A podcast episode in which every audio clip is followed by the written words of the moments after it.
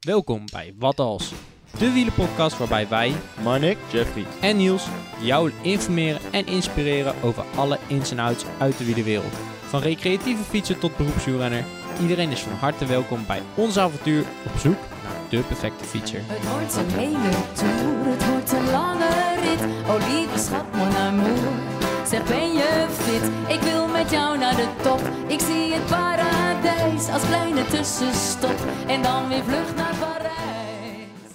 Naartoe, naartoe. Ja hoor, Jeff is er weer bij. Gezellig Jeff dat je er weer bent.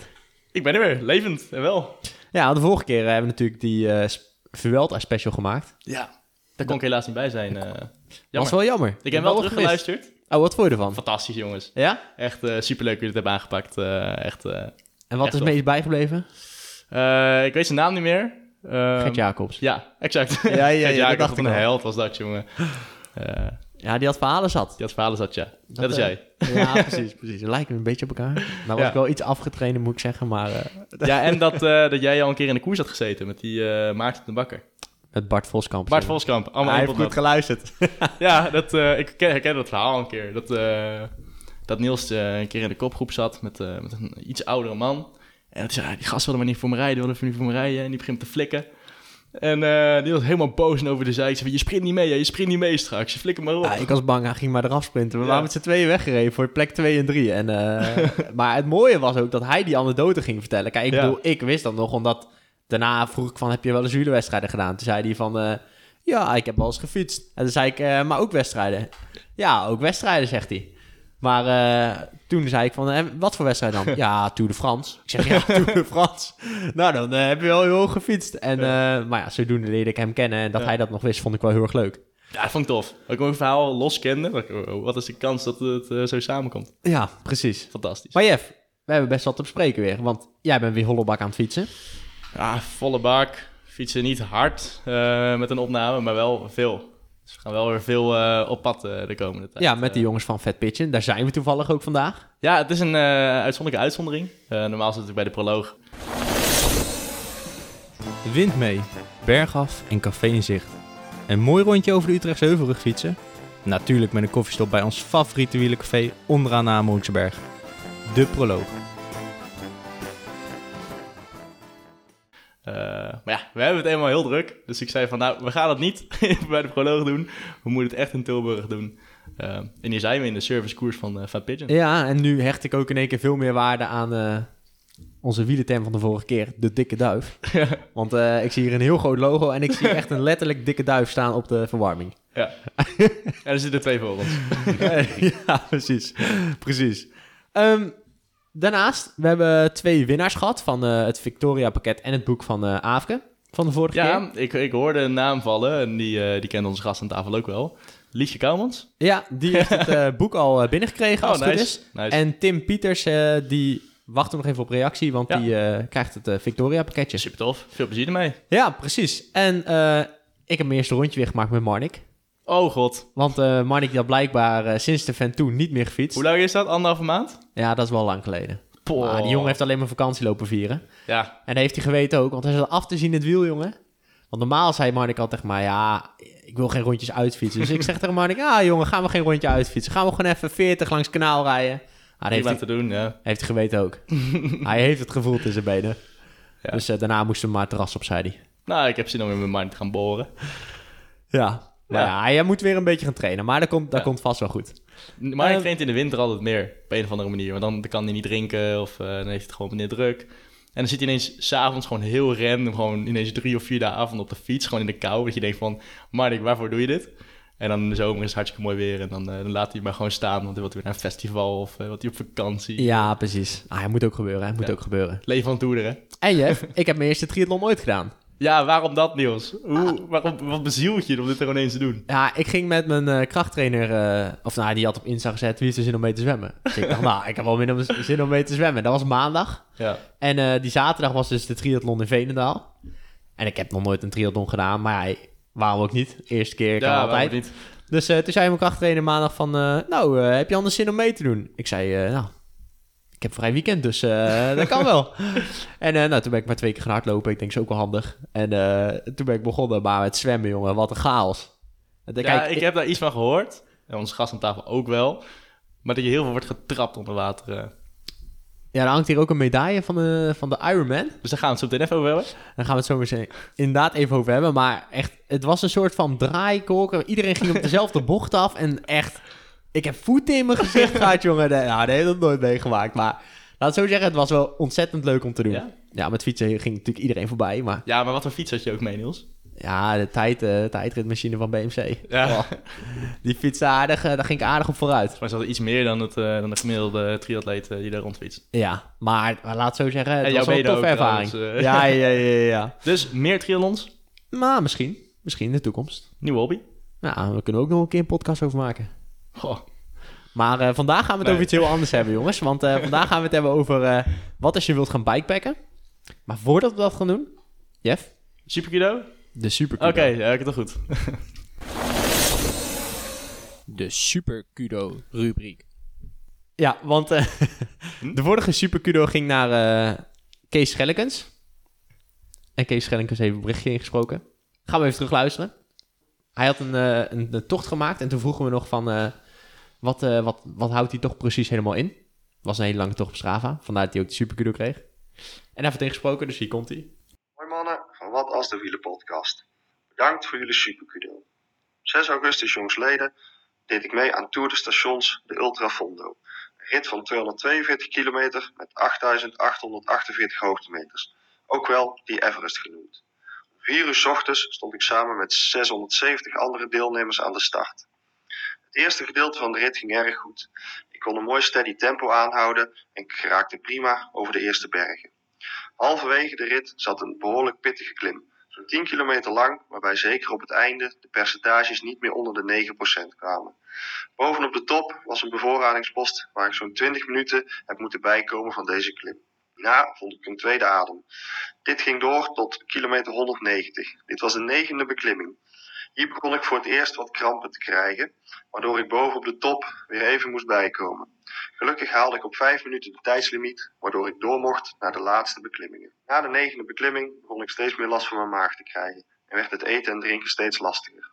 Aangekomen bij de laatste klim van vandaag, de elfde in totaal, bleek het eerste gedeelte uit gravel te bestaan. Dit was een stuk van 2 kilometer lang met percentages tussen de 16 en 18 procent als maximum. Na dit zware stuk volgde een korte afdaling, om vervolgens nog 9 kilometer te moeten klimmen om de finish te bereiken. Op 4 kilometer van de finish werd de kramp te heftig en moest ik echt even van de fiets om wat rust te pakken en te rekken. De laatste 4 kilometer was enorm afzien. Uiteindelijk behaalde ik anderhalf minuut voor de tijdslimiet de finish en had ik door de stations de Ultra Fondo uitgefietst. Uiteindelijk werd ik 374ste van de 376 finishers. Wat betekent dat 294 deelnemers niet hebben kunnen uitrijden. Met afstand was dit mijn zwaarste dag op de fiets ooit. En ik weet niet of ik dit nog een keer zou doen. Maar ik ben enorm blij dat ik Tour de Stations van mijn bucketlist kan afvinken. Nogmaals bedankt voor jullie superkudo. Heel veel succes met de podcast. Met vriendelijke groeten, Kees Schellekes. 8800 hoogtemeters, Dat zei is gewoon een Everest dus, ja. Dat is echt niet normaal. Ik heb hier ooit van gehoord. Maar eh, ik dacht... Tour in, de, eh, des Grieken. stations, zo heette Ja, die. geen idee. Maar het is wel een bucketlist dingetje, dat heb ik al ja, wel ik wist gehoord. dat een vriend van mij een keer ging aanhaken. Dus die wist dat op die dag dat ze daar langskwamen. Die heeft gewoon één berg gewoon meegereden. Heeft iedereen naar de kloten gereden. Ja, nee, maar als je dat niet indeelt, dan ga je echt... Dan Ja. zit je overal met krampen die laatste klimmen. En hij vertelt ook gravel. Ik zag die jongens van Fat Pitch Ja. al meteen duimpjes omhoog doen. Ja. Nou ja, dat is wel echt een ultieme tocht. Ja. Nou ja, Doet hem niet na. ik wou zeggen, de ja. zeker verdiend. En de nieuwe Superkudo. Die gaat naar eh Benjamin Bekkering. Waarom? Omdat hij, eh, hij zou Tour de Junior rijden. Ik weet niet Ja. of dat, eh, iedereen dat kent, maar Tour de Junior is een soort van ja. ja, mini-Tour de France voor eh, de jeugd in de Achterveld. Ik heb hem zelf ook een paar keer gereden. Super leuk om te doen. Dat is een meerdaagse, toch? Ja, meerdaagse van... met z'n allen daar. Ja, dat kan. Je kan ook Ja. in een gastgezin zitten. ja. Ehm, is maar echt eh, een, ding. ja, mocht je die leeftijd nog hebben in de zomervakantie, is dat dus... ja. Kijk daar zeker eens naar. Ehm, maar die jongen zou dat gaan rijden en die is de dag van tevoren heel hard gevallen. Met eh, zijn laatste sprintje in de training. Dus dat was eigenlijk wel heel erg sneu. Eh, en ook veel schaafwonden, dus die is niet van start kunnen gaan. Maar eh, die zat twee weken later echt alweer flink op de fiets te beuken. Ja. Voor de volgende wedstrijden die nog aankomen. Dus Benjamin, in ieder geval heel veel succes bij je wedstrijden. En je krijgt een mooi superkudo pakketje van ons als je even je gegevens achterlaat. Kan eh, daar lekker mee trainen? Precies, precies. En zo is dat. Nou, dan gaan we nu door naar de aflevering, want we gaan het hebben over wat als je wil gaan bikepacken. En dat doen we niet alleen. Dat doen we samen met de jongens van Fat Pigeon. Welkom jongens. Dankjewel. Ehm, kunnen jullie zelf een beetje voorstellen? Want wie zijn jullie eigenlijk? Jazeker. Ik, eh, ik ben Non van Loon. Ik ben eh, 29 jaar. En ik denk dat ik sinds 2010 op de fiets zit. Dus dat is nu eh 12 jaar. Waarvan eh, ik denk wel 10 jaar eh, competitief ook wel. Eh, en de laatste twee jaar is dat de competitieverband dan vooral eh, off-road eigenlijk. Maar Fat Pigeon bestaat pas eh, twee jaar volgens mij. Ja, ja, dat klopt. Dus hoe kwam je dan bij, hoe kom je bij een idee om, om een Fat Pigeon te starten? Want we hebben natuurlijk de vorige keer, in de vorige aflevering, de wielerterm dikke duif gekregen. Hè? Dat, dat is natuurlijk de Fat Pigeon. Dus het verhaal van de wielerterm kennen we een beetje. Maar eh, hoe, hoe is dit ontstaan? eh? Ja, ik, ik vond het altijd super mooi om in de winter op mijn crossfiets, niet om eh, wedstrijden te crossen, maar om gewoon lekker eh, ja, onbekende wegen te pakken, of ze nou verhard of onverhard waren, gewoon lekker te gaan eh, ontdekken. En dat heb ik eigenlijk de afgelopen tien jaar zo gedaan en dat vond ik altijd heel leuk. Ehm, en daarnaast werkte ik vaak in het buitenland, dus nam ik altijd mijn wegfiets mee naar, eh, ja, als ik een half jaar in India zat of in Singapore, dan eh, ging ik daar altijd op de fiets, op de, op de racefiets dan wel eh, plekken ontdekken, koersjes rijden. Dus ik was altijd van het, van het ontdekken. En um, ja, toen kwam COVID. En toen heb ik eigenlijk wat ik normaal gesproken in de winter deed met mijn crossfiets, ben ik toen ook gewoon met lekker weer gaan doen. En uh, ja, dat is eigenlijk, eigenlijk gravel, zeg maar. Dus toen uitgevonden dat ik, de, ja, dat ik dat gewoon super vet vond. En eigenlijk misschien nog wel vetter dan op de racefiets weg. Wat, ja, want ik deed het al zeg maar voor de lol in de winter al die jaren. Uh-huh. En um, ja, toen is het eigenlijk een beetje, een beetje uit de hand gelopen. Qua, ja, ik vond het gewoon altijd leuk om op avonturen foto's en video's te maken. En uh, ja, toen uh, na een tijdje ging dat, uh, ja, vond ik het zo leuk. En, en werd het links en rechts opgepikt door mensen. En ja, heb ik er mijn werk van kunnen maken. Ja, en dat doe je nu twee jaar. En dat doe je niet alleen. Want naast jou zit Luc. Luc, kun jij jezelf eens even een beetje voorstellen? En wat doe jij precies bij Fat Pigeon? Ja, dankjewel. Ja, dat, uh, dat kan ik zeker. Uh, ik ben Luc, uh, 32, daarmee senior duif. senior ik, eh, Mijn eerste herinnering aan de fiets was toen ik zes was. Ik, mijn opa heeft, is, heeft zit nog steeds trouwens, die is nu 88, 50 plus jaar lid bij zijn fietsvereniging. En die organiseerde altijd een fietsvierdaagse. En uh, toen ik zes was, deed ik daar voor het eerst aan mee. Vier dagen, 40 kilometer. Waarvan denk ik wel 35 kilometer met de hand van mijn vader in mijn nek. Ja. Maar uh, dat jaar, 1995, was ik de één na jongste. En vier jaar later deed ik weer mee. Toen was ik weer de na jongste. En toen heb ik waarschijnlijk meteen het competitieve fietsen opgegeven. Want uh, ja, twee keer meegedaan, twee keer extreem jongen. Niet, niet, niet geen prijs gewonnen.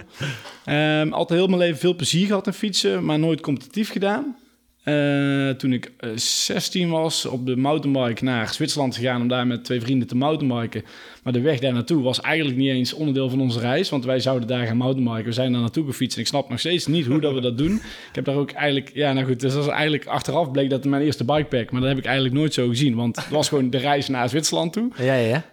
Um, een tijdje uh, ja, bij de studentenwielervereniging gezeten, daar ken ik Nol ook van. Um, in die tijd ook Ironman gedaan. Bij welke studentenwielervereniging zat je? Tilburgse studentenwielervereniging De Meet. Shout-out naar die jongens. Shout-out naar de OG's van Tilburg, inderdaad. Um, ze zijn ook nu weer lekker bezig. Ze richten zich een klein beetje op gravel. En uh, ze hebben net een introductieweek gehad. Mm -hmm. De voorzitter van de studentenwielervereniging die wil heel graag ook uh, dat wij regelmatig ritjes gaan delen. Maar ja, wij uh, moeten kiezen tussen Turkije en Cyprus en Amerika of... Uh, of Tilburg. Ja, nou, en dat doen we trouwens nog steeds heel veel in Tilburg, maar dat is nog een ander verhaal. Ja. Um, hoe ben ik bij Fitbitching gekomen? Ja, ik want ik, ik heb iets over een terras gehoord en een voorstel. En uh, vertel daar eens iets, iets ja, meer zeker, over. zeker. Oké, okay, dus um, ik ken Nol van de studentenwielenvereniging. Ik ken hem als iemand die zijn fiets meenam altijd als hij in het buitenland werkte. Dat was, dat was best wel vette locaties. Singapore, India, Zuid-Afrika. En hij maakte altijd ja, best wel bovengemiddeld vette ritten, maar ook bovengemiddeld vette foto's daarvan. Mm -hmm. En ik zag het op Strava altijd en ik dacht, ja, gewoon altijd mooi. En uh, heel veel, ja, dus ik had sowieso respect voor Nol, omdat we elkaar van de studentenfietsvereniging kenden. En ik wist dat hij ja, doorzet en had ook wel gewoon een lekker ruig leven. En dat vond ik mooi. Dat hij hardsport combineerde met uh, in het weekend ook wel eens gewoon hardsporten. um, maar dat, dat ik gezegd hebbende, um, zag ik hem dus vaak zijn fiets meenemen. En um, op een gegeven moment zie ik hem wel over stenen rijden en hoge bergen. En ik denk, wat is dit nou jongens? Wat is dit nou? Ik snap er eigenlijk niks van, want ik kende het hele segment gravel op dat moment nog Nee, niet. want zo, zo bekend, of nu is het heel populair, het gravelrijden. Maar dat is nog helemaal niet zo heel lang. Ja, onder de OG's in gravel is het al wel, al, wel- volgens mij wel een jaar of vijf eh, bekend. Maar Mhm. Ik kan wel zeggen, ja, ik ken het zelf 2,5 jaar geleden. Dus niet, zal ik eerlijk te zijn. Maar vanaf het moment dat ik Noordert zag doen, was ik wel enorm geïnspireerd. En wow, dat is avontuur, dat is buiten. Dat is eigenlijk allemaal symbool voor, ik wil super graag naar buiten. En ik vind dat een enorm krachtige omgeving om, om ja, bergen op te gaan, maar ook bergen af te gaan. En gewoon überhaupt buiten in het bos te zijn. Ehm Nol belt mij. Die had eh, een heel goed idee voor een gravel race ergens bij mij in de buurt. En hij wist dat ik degene kende die over dat park grotendeels ging. En ik dacht, ik denk dat wij Nol zijn kansen op dat, om daar een, een, race te organiseren kunnen vergroten. Als wij direct bij degene per ongeluk toevallig op het terras gaan zitten. Bovendien was ik zelf ook enorm enthousiast naar wat hij, of, eh, sorry, eh, nieuwsgierig naar wat hij te vertellen had. Dus ik dacht, win-win, nodig hem uit om daar op het terras te gaan zitten. En daar hebben we inderdaad weinig eigenlijk over die race gehad. Superveel gesproken over wat Nol deed, met welke motivatie dat hij dat deed. Toen vertelde hij dat hij daar eigenlijk al all in op was gegaan.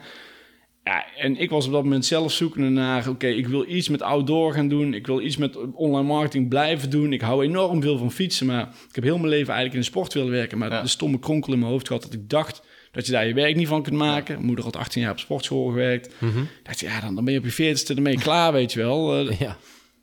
En eh Nol is eigenlijk, ja, wat nou als we dit nou eens, eh, als we dit nou eens, eh, ja, als je nou eens mee gaat helpen. Hij had op dat moment, was hij dat ook al met twee vrienden aan het doen. En dat staken ze super veel tijd in, super veel motivatie. Ze hadden echt al vette foto's, vette video's online staan.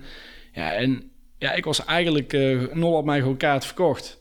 En eh, ik wilde ook mezelf de kans geven om te ontdekken of dat dit Niet, in... niet bewust overigens. Ja, nee, nee, nee, ja, nee ja, precies. het, het, het gebeurde echt en dat klinkt Ja. eh, mega lame, maar eh, na een kwartier zeiden we al van, "Yo, dit gaan we doen. Een uur later had ik een fiets besteld.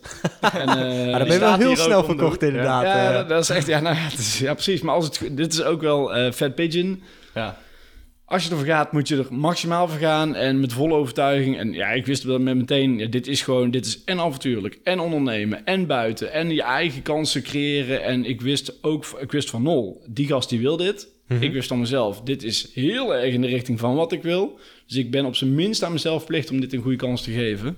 We hebben bepaalde voorwaarden besproken in het begin van, nou laten we dit eerst eens even gaan proberen, zonder dat we daar nog geld aan moeten verdienen. Die luxe die hadden we dan. En eh, ja, ik ben echt mega trots op waar we nou twee jaar laten staan. En super vet dat jullie ook eh, naar Tilburg zijn gekomen om eh, ons Ja. de kans te geven samen met jullie eh, de luisteraars mee te nemen in eh, hoe ga je je eerste bikepack tegemoet. Precies, nou ja, kijk, eh Jeff heeft ons natuurlijk ook al wel een beetje wat meer verteld over wat jullie Ja. doen, want die, die doen nou af en toe projecten met jullie. En eh, nou ja, wij werden ook al enthousiast gemaakt natuurlijk en eh we werden ook een beetje verkocht om hierheen te komen. Maar ik zei tegen Niels van... Niels zei, Jeff, ben je allemaal druk eh, tegenwoordig? Ik zei, jongen, we gaan er gewoon een keer heen. Dan zie je een beetje de setting, dan zie je hoe die jongens zijn. Eh Maar dat is ook allemaal dezelfde passie. Ja, precies. Dan ga je Dat- gewoon vol gas. En dat dan- is het mooie, dat, in. enthousiasme Ja. wat terugkomt. En dat, dat zie je ook aan jullie, want jullie stralen als jullie het Ja. vertellen hoe het, hoe het opgericht is en hoe jullie zijn begonnen. En eh nou zit je hier, dus een beetje jullie eigen domeinen. En als ik ook letterlijk tegen mensen zeg van, eh, ja, we, we hebben binnenkort podcast opname met de jongens van Fat Pigeon. Nou, echt bijna iedereen kent Fat Pigeon. dat is echt een begrip aan het worden. En dat is echt heel erg leuk om, om te zien. Ja. Dus, eh, maar voordat dat natuurlijk zo was, zijn jullie ook begonnen met de eerste keer dat jullie gingen bikepacken. En je zegt zelf wel, ja, je wist eigenlijk niet echt dat dat je eerste keer zou zijn van dat. Eh, maar we zijn wel heel erg benieuwd van, eh, hoe hebben jullie dat ervaren? Wat zijn de eerste keren dat jullie echt gingen bikepacken? En wat heb je allemaal meegemaakt? Hoe ging dat dan? Nol, kun je daar iets meer over vertellen? Ja, ja kijk wat, wat Luke zegt. ehm, vroeger was het nog, bestond bikepacking nog niet. Dus we hebben misschien al vaker gebikepackt voordat het echt bikepacking was. Ehm, maar ik denk dat de eerste keer dat ik echt, eh, echt met bepakking op pad ging en ergens anders ging slapen... eh, was ik met, eh, met mijn maat Bram Dissel, gingen we op pad. En toen hebben we eigenlijk gewoon de meest light variant van bikepacking gedaan. We hadden volgens mij allebei een, een frametasje en een, en een zadeltas zijn we naar, met de auto naar, naar Arnhem gereden. En hebben we de ene dag zijn we de Veluwe helemaal doorgereden tot aan Ommen. Uh-huh. Hebben we daar in een, eh, in een hotel geslapen. En zijn we de volgende dag met een andere route weer, ook weer langs de, door de Veluwe eh, teruggereden. Waardoor we dus eh, ja, eigenlijk de meest light variant van bikepacking hadden gedaan. Maar dit is Ja. niet zo lang geleden dan. eh. Dat is niet super lang geleden, nee, een jaartje of drie. Maar je tandenborstel die zit dan in je, in je zaaltasje of wat? Ja, het was, eh, het, wa- het was super lekker weer. Dus je hebt eigenlijk weinig nodig. Het was echt alleen een, eh, een tandenborstel, eh, een zwembroek, een t-shirt en eh, ja, eh, schoenen. Ja. En een paar oplaadkabeltjes, dat soort dingen. Ja, en eh, ja, dat was gewoon eh, een mooi avontuur. Want ja, je weet waarschijnlijk zelf ook wel... als je een rit in lijn... kan je eigenlijk twee keer zoveel dingen meemaken... als wanneer je een rondje doet. Omdat je gewoon ja. langere afstand aflegt... en door, door meerdere gebieden komt. Dus ja, hoe klein een bikepacking ook is... ja, in mijn ogen is het altijd een verrijking ten opzichte van een rondje. Omdat je gewoon veel verder kan komen. Ja, en dus je gaat net eigenlijk buiten je eigen trainingsgebied. Vaak, Ja, in ieder geval. ja. Eh, maar dit is een, een light versie, heb je het over. Maar Ja. wat is dan de extreemste versie die je hebt gedaan? De extreemste versie was denk ik een keer dat wij eh, de Zuiderwaterlinie hebben gedaan. Dat is hier in Brabant een, eh, een aaneengesloten rij met allemaal eh vestingstadjes. Uh-huh. En dat is vanuit vroeger, vanuit de middeleeuwen, hebben ze dat zo ingericht met hun waterhuishouding dat het, het hele gebied erachter onder water gezet kon worden. Dus het was een soort verdedigingsmechanisme om eigenlijk eh, ja, bij wijze van half Brabant onder water te zetten. Ja. Om eh, te beschermen tegen de Spanjaarden was het volgens mij destijds. Ehm, dus toen zijn we begonnen in Bergen op Zoom en gefinished ergens in, eh, in het oosten van Brabant. Ehm, ja, en toen hadden we alles bij ons. We wilden dat gewoon, eh, we wilden, wilden volledig self-supported zijn. Dus we hadden echt een, matje, eh, Ja. tenten, maar ook destijds al drones, camera's, alles bij ons. ja, want jullie maken dan video's en dat Ja. posten jullie dan op jullie Instagram. Ja, ja. Eh, toen was het inderdaad nog alleen posten op Instagram. Later is het vooral voor, opdra- voor opdrachtgevers geworden. Maar dan heb je dus alles bij je. En dan heb je dus een, een zadeltas, heb je een frametas, heb je een tas aan je stuur hangen. En dan heb je ook nog twee tassen aan, eh, aan je voorvork hangen. Uh-huh. En dan heb je dus echt een... eh, Ja. ja. dan is je fiets eh, topzwaar. Ja. Alleen, ja, het is wel een machtig gevoel. Want je bent dus echt volledig self-supported. Dus het, ja, je moet het echt ervaren om het te weten. Maar het gevoel dat je, dat je gewoon... Oké, ja, wat er ook gebeurt. Ik kan altijd gewoon hier nu mijn tentenkamp opslaan en eh, overleven. Uh-huh. Ja, het is gewoon wel een super machtig gevoel. Ja. Maar dan Dus- komt ook meteen een vraag maar boven. Wat is er dan zo leuk aan? Want je voelt je misschien machtig, maar wat, wat is dan zo leuk aan bikepacken? Waarom zouden mensen moeten gaan bikepacken? Ja, wat ik mooi vind, is dat je dus... ehm, kijk, je kan je lokale rondje maken. Je kan eh, ergens heen rijden en daar een mooi rondje maken. Alleen als je gaat bikepacken, dan kan je dus echt meerdere dagen... eh, een bepaalde richting oprijden. En dus, ja, zeker in een land als Nederland... kan je in, in die verschillende dagen... echt door allerlei verschillende natuurgebieden... allerlei verschillende dorpen... ja, je maakt gewoon heel veel, heel veel mee eigenlijk. Omdat je rit zo lang is en ja, in zo'n lange rechte lijn. Ja. Maar hoe, hoeveel uur fiets je eigenlijk op zo'n dag als je gaat bikepacken? Ja, dat, eh, dat kan je zelf weten. Ik, kijk, eh, ik ga ook wel eens bijvoorbeeld naar mijn vader toe. Die woont hier 30 kilometer verderop. En dan neem ik in een, in een bikepacking tas mijn spullen mee. Ja. Of eh, voorheen toen ik naar mijn werk fietste, eh, nam ik ook wel eens in bikepacking tassen mijn spullen mee. Dus je, je kan ook al 30 kilometer bikepacken. Maar ja, wij vinden het wel mooi om een beetje 100 kilometer per dag of zo Ja. te doen. Wat we ook al hebben ervaren, we hebben ook al langere tochten gedaan. Ehm, maar vaak als je echt 200 kilometer of zo doet, dan gaat het wel ten koste van het genieten. Ja. Omdat het ook Ja, wel eens, juist heel ja. relaxed is om ergens je tentenkamp op te slaan en eh, een biertje erbij ja. te pakken, een vuurtje te maken, eh, een beetje barbecuen. Maar dit Dat- is, dat dat is is eigenlijk... een lifestyle, hè? Ja, ja, ja. Of de gravel lifestyle. De gravel lifestyle, Eh, ja. wij zijn niet, zeker niet de enige die, Nee. eh, die daarvan genieten. Dus ehm, ja, ik, ik raad eigenlijk aan om kortere ritten te doen dan je, dan je gewend bent. Om eigenlijk eh, zowel tijdens de rit meer te kunnen genieten als eh, na de rit meer te kunnen Ja. genieten. Want bijvoorbeeld je tent eh, op moeten bouwen als het donker is, ja, dat is super vervelend. Ja. Ja, nee, dat kan ik me wel voorstellen. En sommige mensen worden misschien ook te lang, waardoor je uiteindelijk inderdaad zulke praktische dingen niet handig kan doen, maar inderdaad dat genieten, wat het uiteindelijk ook leuk maakt, dat is ook wel een beetje wat jullie, waar je naar op zoek bent als je gaat bikepacken. Ik denk het wel, want per definitie neem je dus meer spullen mee op de fiets, waarmee je ook, ja, Nol zei het al, zwaarder bent. Ehm, als je wil gaan koersen, ja, dan moet je lekker vooral gaan koersen. En er zijn wel bikepacking races, maar die hebben dan weer andere voorwaarden dan een gemiddelde Ja. vakantiebikepack. Non zegt het zeker waar. Hoe fijn is het dat je juist waar je normaal moet omdraaien omdat je weer naar huis moet, dat je gewoon kunt zeggen, weet je, dit is, het is nu vier uur. We zijn eh, boven Nijmegen en we fietsen langs de Waal. En eh daar staat een mooie camping. Wat nou als we daar eens de tent neerzetten? En eh, inderdaad, hier langs... Het is, echt, het is eigenlijk gewoon, natuurlijk gewoon een soort vakantie. En Ja. vooropgesteld, er zijn heel veel mensen die veel meer bikepacken, in ieder geval dan ik. Maar ik ben er wel zeker voorstander van om mensen eens te laten ontdekken. Want het is heel makkelijk om te beginnen met bikepacken. Je hoeft geen mega grote lijst met materiaal te hebben om te beginnen met bikepacken. En ik denk dat dat, eh, dat ook al is het maar één nachtje, ook, ook al is Ja. het maar één dag, net zoals Nol zegt, ga je naar je familie en ga je terug. is hartstikke leuk. Mensen vinden het altijd leuk als jij aankomt op de fiets. Of je nou je opa en oma blij maakt. Of je vrienden. Als je een keer naar Amsterdam op en neer rijdt. Ja, het is gewoon leuk. Het is ook voor je, het is vooral voor jezelf heel leuk. het is gewoon relaxed, weet je. En ehm, ja, het is gewoon eh, echt een vakantie op de fiets, punt. Want wat zijn dan de praktische dingen als we vanuit praktijk denken, wat is handig om mee te nemen eh, als je gaat bikepacken? Stel, je gaat 100 kilometer per dag bikepacken, je gaat naar, eh, van hier naar de Eifel en terug misschien. Eh, wat, wat moet je dan in ieder geval meenemen? Ja, dat is wel grappig dat je dat zegt, want ehm bikepacking is eigenlijk de kunst van zo min mogelijk meenemen. We hebben het ook een paar keer in, eh, in competitief verband gedaan, in, tij- tijdens ultra's. Uh-huh. Hey, moet ik dan denken aan ehm, wat Guy heeft gedaan, Guy Burgerhout. Ja, zo'n, race De around the the Netherlands. Of op Gran Canaria hebben we dat Ja. ook gedaan. Ja. Ja. Dat soort dingen. Die hebben we zowel op de weg als, eh, als off-road hebben we dat gedaan. En ja, dan is het natuurlijk een wedstrijd. Dus dan is het echt Ja. dat je elke toeltje wat je meeneemt Ja. dat je niet gebruikt, is zonde. Ja, maar daar heb ik verhalen gehoord dat mensen slapen in uh, veldenzakken en zo. Ik weet niet hoe... Ja, volgens mij zit er iemand aan dat tafel die ook wel een beetje ervaring heeft met slapen op hele vreemde plekken. Ja, ja, maar ik heb toch wel een soort van ergens nog wel een barrière in mijn hoofd. Ja. Van, eh, oké, ik maar waar, ligt die barrière? Ja, ik moet zeggen, het laatst had ik dan eh, een ultra op de weg gedaan in de Ardennen. 1000 kilometer met 18.000 hoogtemeters. Hebben we in, eh, in drie dagen gedaan.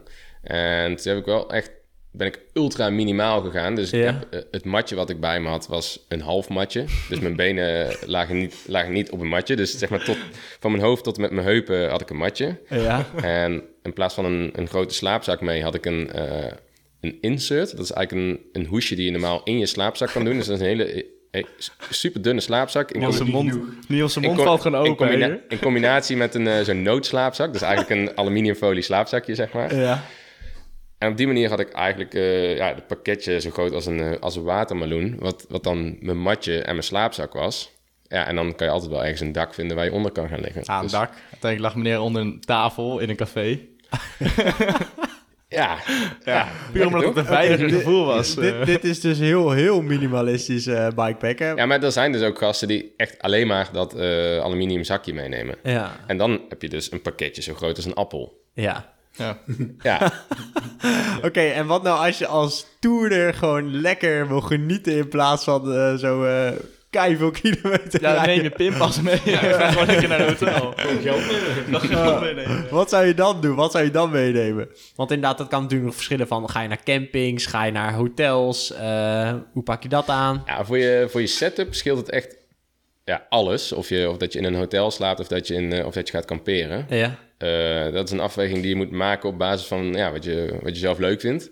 Eh, maar ja, als je gaat kamperen, dan moet je dus wel rekening mee houden dat je en een tent, en een matje, en een slaapzak. Nou, je hebt vast wel eens een keer een, ja, een slaapzak meegenomen. Ja, je weet hoe groot zo'n ding is, normaal gesproken. Ja. Ja, als je dan ook nog een matje die ongeveer net zo groot is... en ook nog Ja. een tent die ongeveer net zo groot is... ja, dan zit je fiets al bijna helemaal vol qua bepakking. Dus dan moet je echt wel eh, ja, ook eh voorvorktassen en dat soort dingen mee gaan nemen... om het, om het klaar te spelen. Dus ja, daar moet je van houden. Kijk, ik kom zelf van een achtergrond in het, in het wegwielrennen... Eh, dus ik vind het wel lekker als die fiets gewoon lekker licht en wendbaar is. Of ja, Ja. relatief dan. Je gaat nooit het effect krijgen van je fietsje van 6,8 kilo. eh, Nee, nee, nee. Maar Maar dat hoeft dan ook niet natuurlijk. nee, maar ik vind nog steeds wel, als ik kan kiezen, een lichte fiets fijner. Ja. Maar eh, bijvoorbeeld met eten dan, hoe doe je dat? Ga je elke avond uit eten? Of neem je echt zelf pannetjes mee? Want die moet je natuurlijk ook nog meenemen. Ja, dan, dat is weer nog een stapje verder.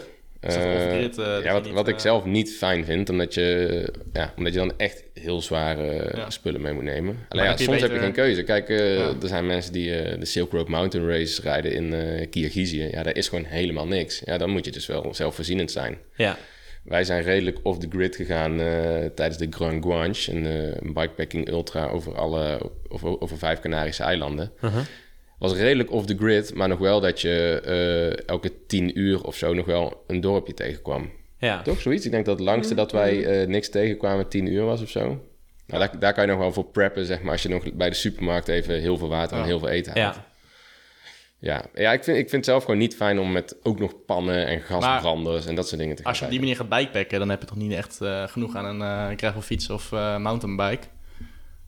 Jawel. Zou je daar genoeg aan hebben? Want ik zie wel heel vaak van die mensen rondfietsen die over de hele wereld gaan met van die hele grote tassen, met een groot bagagerek, uh, tassen voor, uh, tassen erbovenop, uh, karretje ja. nog erachter, die gewoon een hele inboedel mee hebben. Ja, als je echt met, die, met, ja. met, met pannen en dat soort Ja. dingen gaat rijden, en zeker ook als het koud is, dat scheelt natuurlijk nog qua volume keer, keer Ja. twee of keer drie.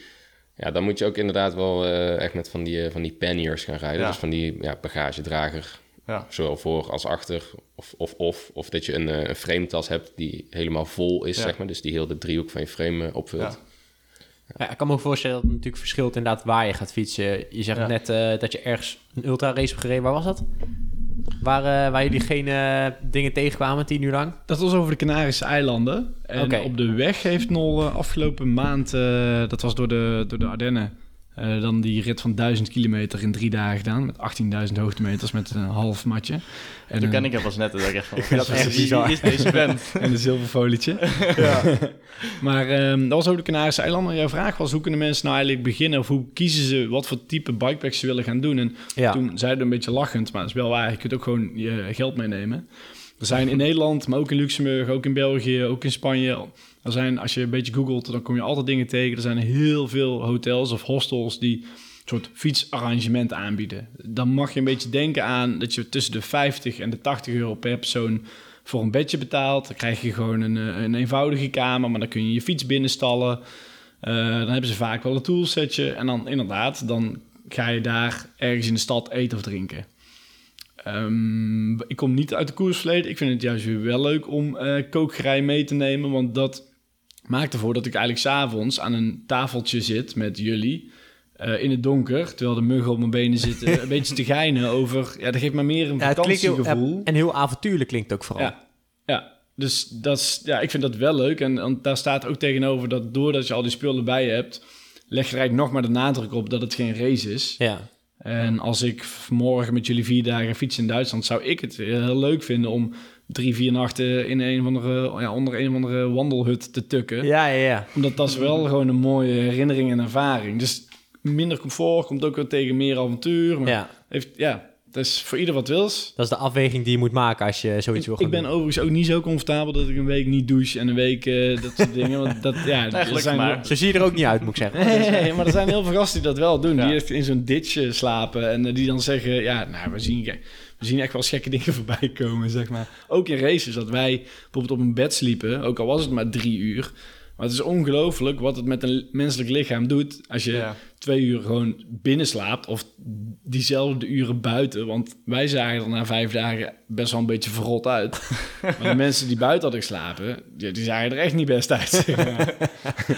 Ik zal geen namen noemen, maar... Ja, Ja, ik... ik- echt wandelende lijken. Ja, dat Ik, ik ben ook heel benieuwd, wat zijn nou de extreemste dingen die jullie dan al hebben meegemaakt? Want volgens mij net vroeg ik, wat is de langste tocht die jullie hebben gedaan? Of de, de langste bikepacking? En toen zei je nog in Tilburg, langs die waterschappen. Maar dat is, nou, nou hoor ik ook al die ultra races en alles. dus ik denk, hè, hoe zit dat dan? Maar dat zijn dan echt weer races dat je bikepacking doet? Ja, ja dus de, ja, volledig self-supported. Dus eh, ja, waar je bij een, eh, een Gran Fondo nog ergens je bidonnetje kan vullen... eh, of, een, of, of dat er een bezemwagen achter rijdt. Nou, dat heb je bij die, bij die ultras niet. Nee. Dus het is echt, nou, hier heb je een, een GPX'je. Succes. Ja, die moet je volgen. En, Ja. Ja, wie als eerst bij de finish is. En je mag dus geen, eh, ja, geen support van buitenaf krijgen. Dus je moet, moet al je eten moet je zelf regelen. Je slaapplekken moet je zelf regelen. Als je, als je fiets kapot is, moet je het zelf regelen. Mag je dan wel stoppen bij een supermarkt en zo? Oké, Ja, dat wel. dat, wel. Dus je moet, ja. Maar bijvoorbeeld bij, eh, op die Canarische eilanden was het wel de regel dat je, je mag ook je hotels niet van tevoren boeken. Oh, oké. Dingen. Dus pas wanneer het startschot Ja, van de ja, race ja. gaat, kan je, kan je pas eh, je, je dingen gaan regelen. Dat werkt ook wel weer heel bijzonder dan. Ja, ja dat werkt heel bijzonder. Maar het mooie is dat je, ja, je start dus met een, eh, ja, in dit geval een groep van 35 gasten. Die, die dingen starten altijd s'avonds op de een of andere manier, gewoon om het extra kut te maken. die starten dus, eh, ja, deze startte toen om 10 uur s'avonds. Eh moesten we even dus ja, de eerste, e- de- e- ja, we hadden het eigenlijk, elke eiland, elk eiland vonden wij een etappe. En de eerste, het eerste eiland was Lanzarote. Dus Ja. moesten we, ja, gedurende de nacht, moesten we die helemaal doorkruisen. Dus ja, het is een vulkanisch eiland. Dus ja, de, de grond is al zwart, eh, je de, ziet al de niks. lucht is zwart, alles is zwart, behalve je lampje.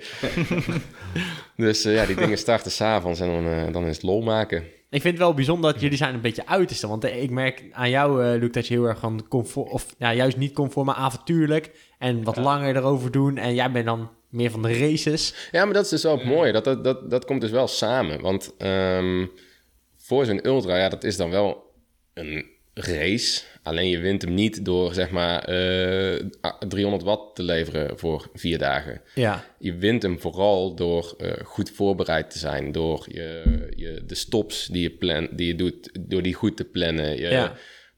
ja, de race is veel meer dan hard trappen. Hard trappen is echt, ja, komt ongeveer op plek 10 zeg maar, van wat er belangrijk is om zo'n ultra-race Ja. goed te doen. Dus daarom kunnen wij als, ja, ik als racer en Lucas, ehm, ja, eh, avonturier, zeg maar. Ja, dat, dat, dat is best een prima mix. ja. En Kijk, ik, ik rijd dan misschien trager dan wat ik normaal zou doen. Mhm. Alleen ja, dat, die paar procentjes, ja, daar, ga je, daar ga je de wedstrijd niet mee, niet mee winnen. Niet dat wij rijden om die dingen te winnen. Toevallig Nee. hadden we deze wel gewonnen in de duo-categorie. Kijk, dat Nee, wel, joh. dat wel. Wat ik, wat ik Maar zeg- wat ik zeg- ehm, ja, wij, wij rijden hem niet om te winnen. In dit geval waren we zelfs een, een video aan het opnemen voor een nieuwe, een nieuwe ritbike. Kan, kan er ook nog wel eventjes bij.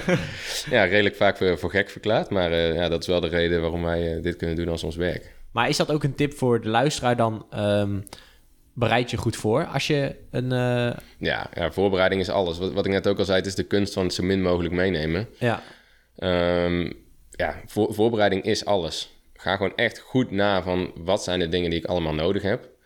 Dan ga je bikepacken. Dan kom je erachter dat je waarschijnlijk al eh, de helft de volgende keer thuis kan laten.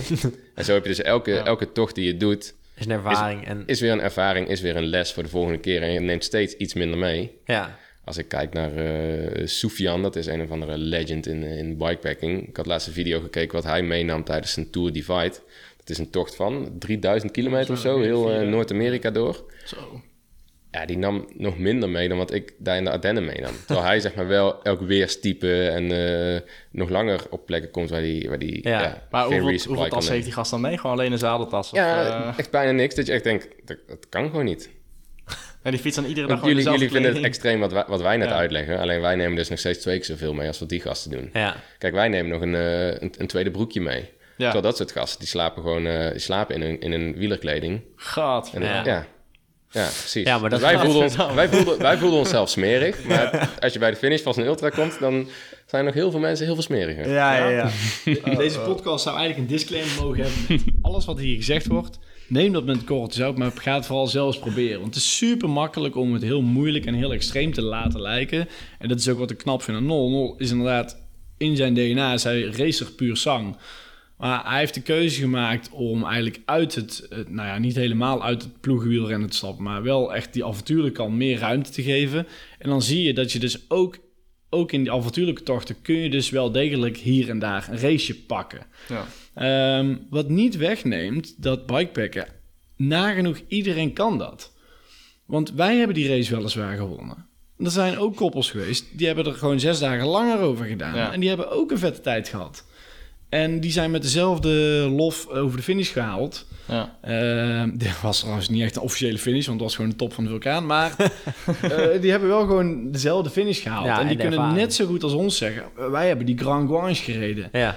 Ehm, en dat is denk ik wel bikepacken. En daarom vind ik bikepackers volk ook gewoon leuk.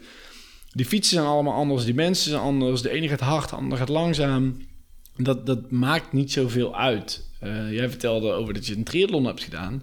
Ik heb dat zelf ook een keer gedaan. En dat vond ik aan triathlon ook leuk. Dat na de rand staan de finishers letterlijk te juichen bij de latere finishers. Voor de anderen. mooi. Ja. Dat vind ik Ja. En dat doen ze niet gemaakt. Dat doen ze gewoon omdat iedereen is daar... Ja, je juicht gewoon elkaar toe omdat je diezelfde passie hebt. Dat vind ik vet aan bikepacken. En ook aan gravel. Want in gravel is dat ook eh, vroeg of laat, snel of minder snel. Als jij een paar noppenbandjes onder je gravelfiets hebt zitten... dan, dan is het al snel goed. Dat Ja. is gewoon een heel aangename, heel aangename eh, meestal non-competitieve sfeer. Ook al kan er wel steeds vaker heel hard gereden worden. ja. Ja, dat is sowieso wat ik, eh, wat ik van heel veel mensen om me heen hoor die, die beginnen met gravel. Is dat vanuit wielrennen ben je toch gewend, ook al doe je een rustig ritje, er is toch altijd een, een, een- een competitie-elementje. Weet je, er is toch altijd een, een bordje, er is toch altijd iets. Ehm, maar ja, als je kijkt naar gravel, dat- je kan daar een winnaar zijn als je zeg maar het vetste avontuur hebt gebouwd, weet je wel. Ja, boeien als je 22 gemiddeld hebt gereden. Ja. Dus eh, Ja, dat merkte ik ook met Nol. Dat ik eh, rustig een rondje met Nol ging samen fietsen. En ik snel op een rechte grafstrak toch even snel een beetje opschakel. Eigenlijk standaard nog steeds. En gewoon even mijn kop naar beneden douwen en beginnen Dat viel me stampen. tijdens die opnames afgelopen week ook op. dus ik ga het niet meteen zeggen. Want bij, ieder, bij iedere keer als ik de camera op Jeffrey richt, dan ging hij gelijk die, die, die koele weg. Moeilijk gezicht, diep zitten. En ik, ik dacht, ja, ik ga niet meteen de eerste zeggen. Jeff, je hoeft niet bij ieder shot next level lijp te koersen. Maar ja, je weet, eh, laat Ja. maar lekker genieten. Dat, Ik heb dat zo snel, als ik een hele rechte weg voor me heb, dat ik gewoon ga boren als een gek. Dat ik gewoon gewend ben van het wegwielrennen.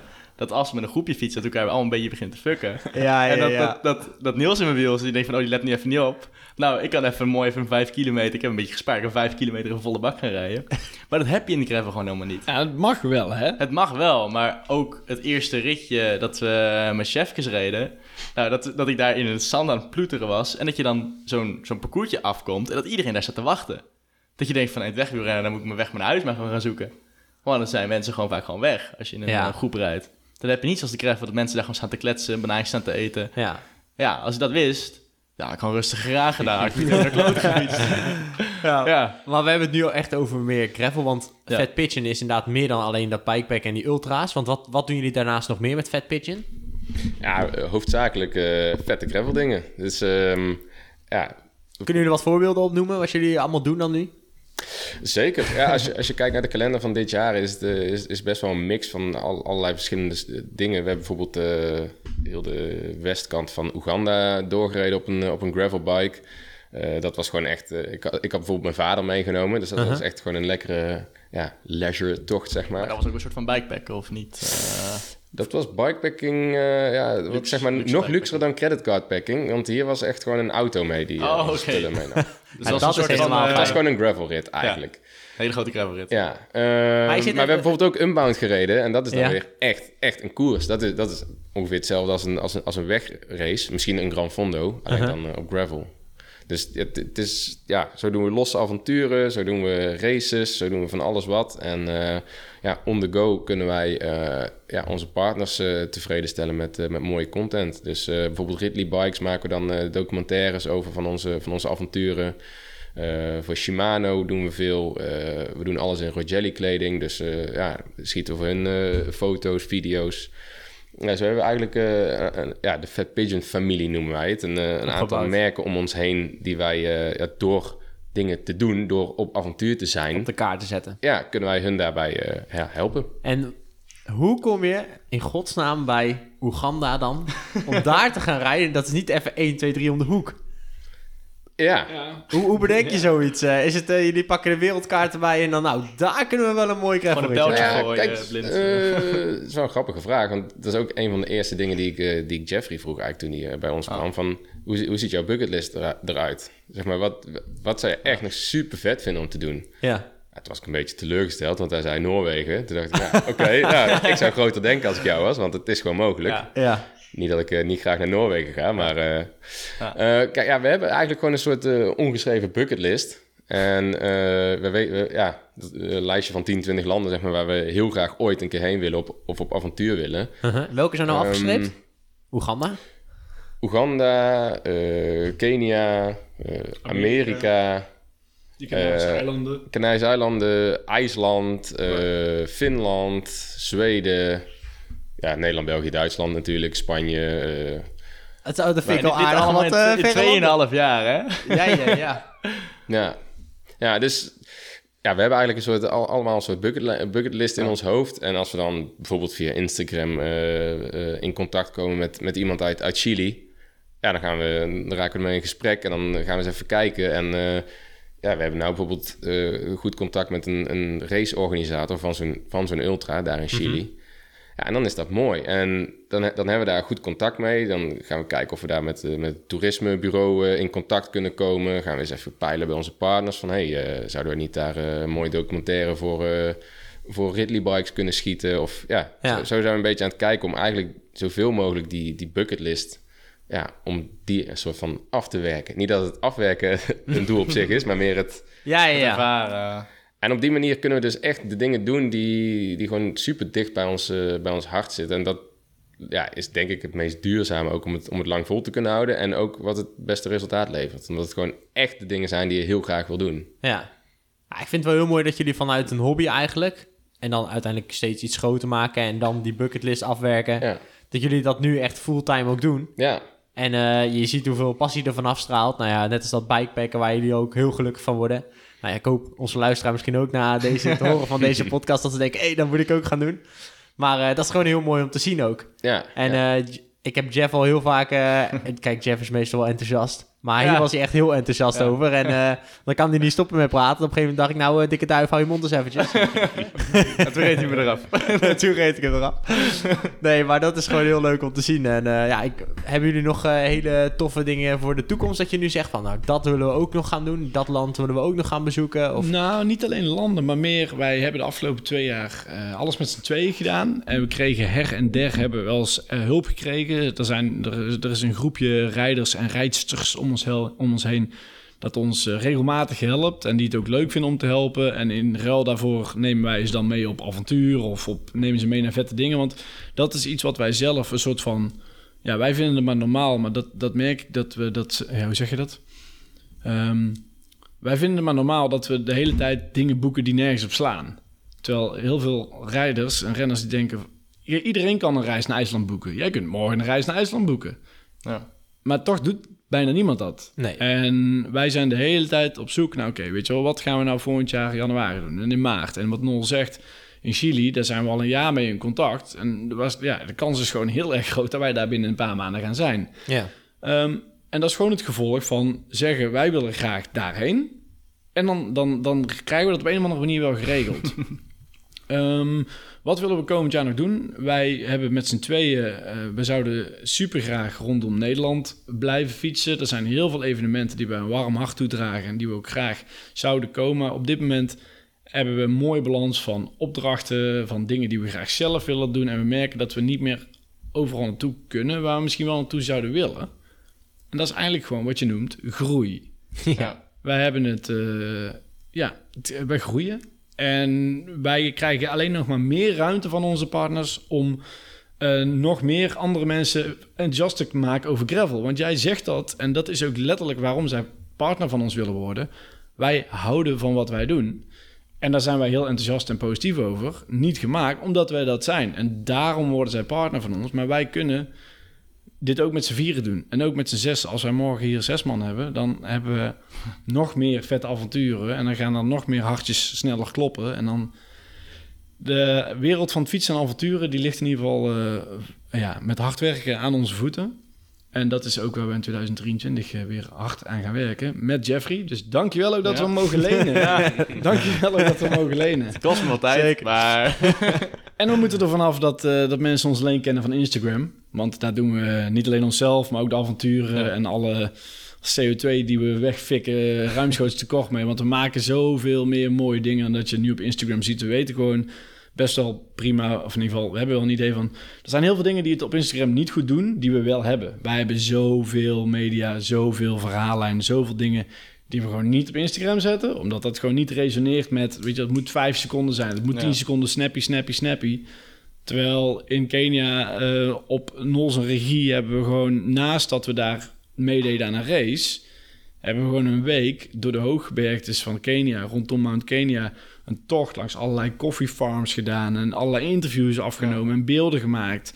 Dat is gewoon, qua productie valt daar vast nog wel op te verbeteren, maar wat daar in de basis staat is een super vet verhaal over koffie, Kenia, fietsen, vakantie, cultuur, een mengeling. Op IJsland hebben wij een hele documentaire gemaakt, hebben we gewoon niks mee gedaan. Er zijn zoveel dingen die wij nog de wereld willen vertellen. En dat gaan we ook doen. En ehm, dat gaat zich ook grotendeels buiten Instagram afspelen. Ja. Dus, eh, to be continued.